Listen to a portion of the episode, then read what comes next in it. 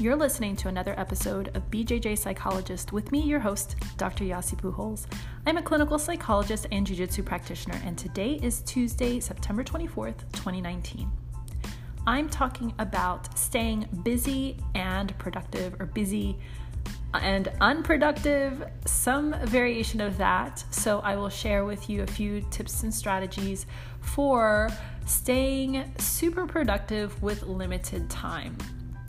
So, to start off, I am a completely scatterbrained person if I don't have a list, a schedule, some kind of um, way of keeping myself organized because I can't keep it all in my head.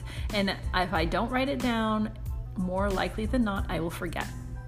So, I will share with you a few uh, strategies that I have found successful in managing all the different things that I have going on particularly with training. that I think that's the number one that goes into my planner first. So, speaking of planners, I have I've been a, a lifelong organizational freakazoid, I believe.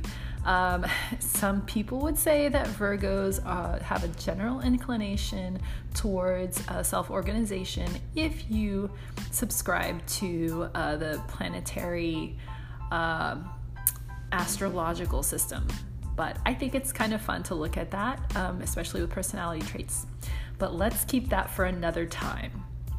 So, for my planner, my latest planner is just a regular notebook that I have turned into a schedule. So, my notebook contains notes, um, plans, and also a calendar, a monthly calendar, and a weekly calendar. So that way I can keep track of multiple things in just one book. And the style, if you're curious, is called bullet journaling. So I think it's bulletjournal.com or .org so you can read more about that. I should add it to the show notes, shouldn't I? So I'll leave that there for you. And speaking of the start of the week, so the way I plan out my schedule is I first block out my work days. So I work part time as a clinical forensic psychologist. That goes into the schedule first, and then I plug in all of my training sessions, training and lifting sessions. Then social things I have to do, and football games. okay, yeah, this season I'm, I'm really trying to keep track of the Texas Longhorns and the Houston Texans, my home teams. So, with that, that's primary. And then secondary is my mega list. My list of absolutely everything I have to do it ranges from getting uh, psychological evaluations completed, written and completed, all the way down to replacing a particular bolt on my bicycle.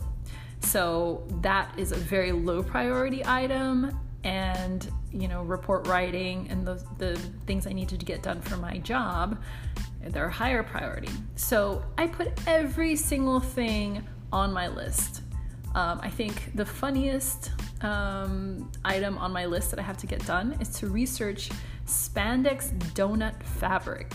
So I know I have some things that I can do in between all the other activities I have in, have in my schedule. So ideally, anything that I have that I think of that I need to get done, but I don't have my list handy or I can't write it down because maybe I'm thinking about it in the car all those things get recorded by my phone. So I talk into my phone and I tell my phone to remind me at a later time that day to jot down this to do item. That way, anything that comes into my mind, if I feel like I might forget it, it's already in my phone, ready to remind me at a later point. So I use a talk to text feature quite a bit on my phone. I don't know what Android has, you know, for us iPhone users, we use Siri. And man, she is my personal assistant. I rely on giving her these tasks. And yeah, she, she's kind of um, uh, humanistic at this point. my, my phone is my personal assistant, and I talk to it. So with, with every single thing I need to get done that I think of during the day or during the week, it gets cataloged into this mega list.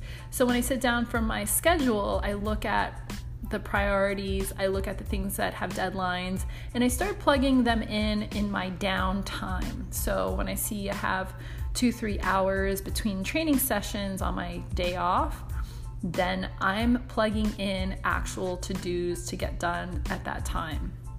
So it's a constant tinkering of my schedule, but at least I'm maximizing the amount of time, especially now that I've cut down drive time considerably. Like right now, I'd probably be driving.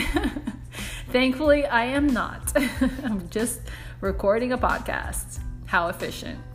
So even podcast planning and, and writing out uh, social media content that gets blocked into my schedule as well. So i can keep on top of everything. Um, and i think that system has really worked for me. And people say hey dr yasi how do you get so much done? Well that's that's basically the process. I stay on top of the mega list and i plug in items to do throughout the week when i have downtime now it's really easy to start procrastinating okay that is a huge factor. So, if you are a person that struggles with, with procrastination, I would ask you to consider the reasons why. Maybe, and this is what I find when working with athletes and clients, a lot of times they're tired from training, they didn't get enough sleep, and they're just generally fatigued. So, what may look like laziness is actually your body asking for a break. and I also think it's important to schedule some adequate downtime, um, especially if you're working at, or going to school and training a lot. It's very important to get some adequate rest. So, in my schedule, sometimes when I'm I'm having another night of insomnia, I try to look at my sleep log, which my phone tracks pretty well. And I know people use Garmin's and, and other smart watches to track um, their sleep. But I, for me, I'm just an analog person when it comes to tracking time. So I look at either my phone, if I've tracked it for that night, or um, estimate how many hours of sleep, and I'll put that into my planner. That's really helpful to see okay, am I tired or am I just being lazy? So we are quick to criticize ourselves for wanting to take ad, uh, ample downtime, but the reality is we probably have overloaded ourselves with too much stuff to do, and then the mega list keeps growing and nothing seems to get done. So, in a moment of uh, desperation, lay off the criticism and try to look at okay, what is happening in my schedule? Am I am I scheduling too many things like out and about in town making too many stops? Or am I tired? Am I sick? Am, am I needing to rest up? Or the last thing is you're actually kind of feeling lazy. There's nothing wrong with that. It's just managing the lazy or the downtime. So, if you're a person that likes to unwind by watching, binge watching something on Netflix or Hulu, um, okay, make sure that you get what you want done for that day before you settle into the sofa um, or in bed or however however people consume. I'm still baffled by what to do with my own bedroom. This is a side note. So I don't have a TV in there right now, but I really want one. Now, I don't know what I would be doing with a TV other than like having something on because I generally spend a lot of time in the bathroom, bedroom, uh, laundry area, which is right around the corner. So I'm still up for debate. Some people say it's poor sleep hygiene. Uh, for me, I don't, I don't agree necessarily, but that's that's to be discussed at another time, another podcast topic. So, when I'm considering how to unwind in my day, I want to make sure I also plan in that amount of time because, you know, Sunday afternoon Yasi is gonna say, Oh, yeah, Tuesday night, I don't have to train that night because I'm running. So I'm gonna put these five tasks that require a lot of mental effort in the evening. Okay, I've I've already botched it for myself. I'm gonna be tired. It's a long day. I have to work that day, and I'm also going for a two and a half mile run. Why would I do that to myself? Sunday Yasi thinks future Yasi is going to be okay with that. But in fact, no. So, what I know about myself is I can be very alert and um, ready to work in the mornings. When it comes time to evening, I'm tired. I don't want to do something very intensive. I can web browse, I can um, do some kind of lighter um, tasks that don't sustain, uh, don't require sustained mental attention. So, knowing those things about yourself, or for example, if you're a night owl, you can block out parts of the night where you can work. And it's kind of generally more quiet, social media is calmed down, and you can just do whatever you need to do at peace. Uh, so consider the, the mentally intensive tasks for portions of your day that allow it and then also manage your lazy slash downtime um, and be sure to get adequate rest if you can. If not, if during the week is really slim pickings in terms of sleep hours, then make sure to try to catch up on the weekend. Um, sleep deprivation is hour for hour, so make sure you try to catch up at some point. Now, with that, I've been a little bit bigger fan of taking like 30 minute naps instead of reaching for caffeine. So that's a new addition. And I notice um, that a little bit of sleep, like a cat nap, I'll just wake up naturally after about the 20, 30 minutes or so. So that's been helpful.